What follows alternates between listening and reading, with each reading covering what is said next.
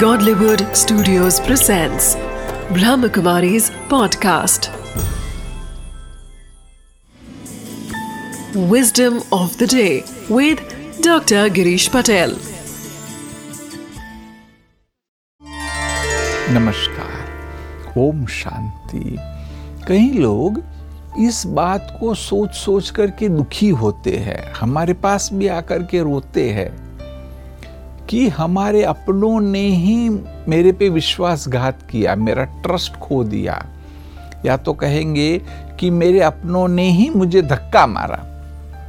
किसी ने बहुत खूब कहा है कि जब किसी ने मुझे धक्का मारा, तभी तो मैं तैरना सीखा।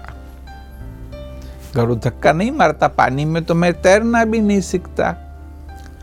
तो ऐसे ही जब कोई इस प्रकार से आपके सामने समस्या लाए तो बस आपको सोचना है कि अगर मैंने उसको सही ढंग से किया, जैसे किसने पानी में धक्का मार, आपने हाथ पैर नहीं हिलाए तो आप डूब जाएँगे।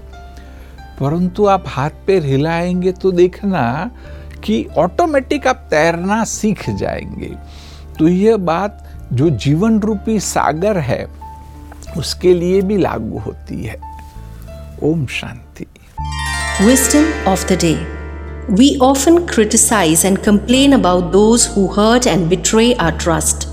Some people become bitter after having such experiences. But could we become stronger and better because of it? Those people who say no to us are instrumental in helping us use our inner power and capacities to expand and grow.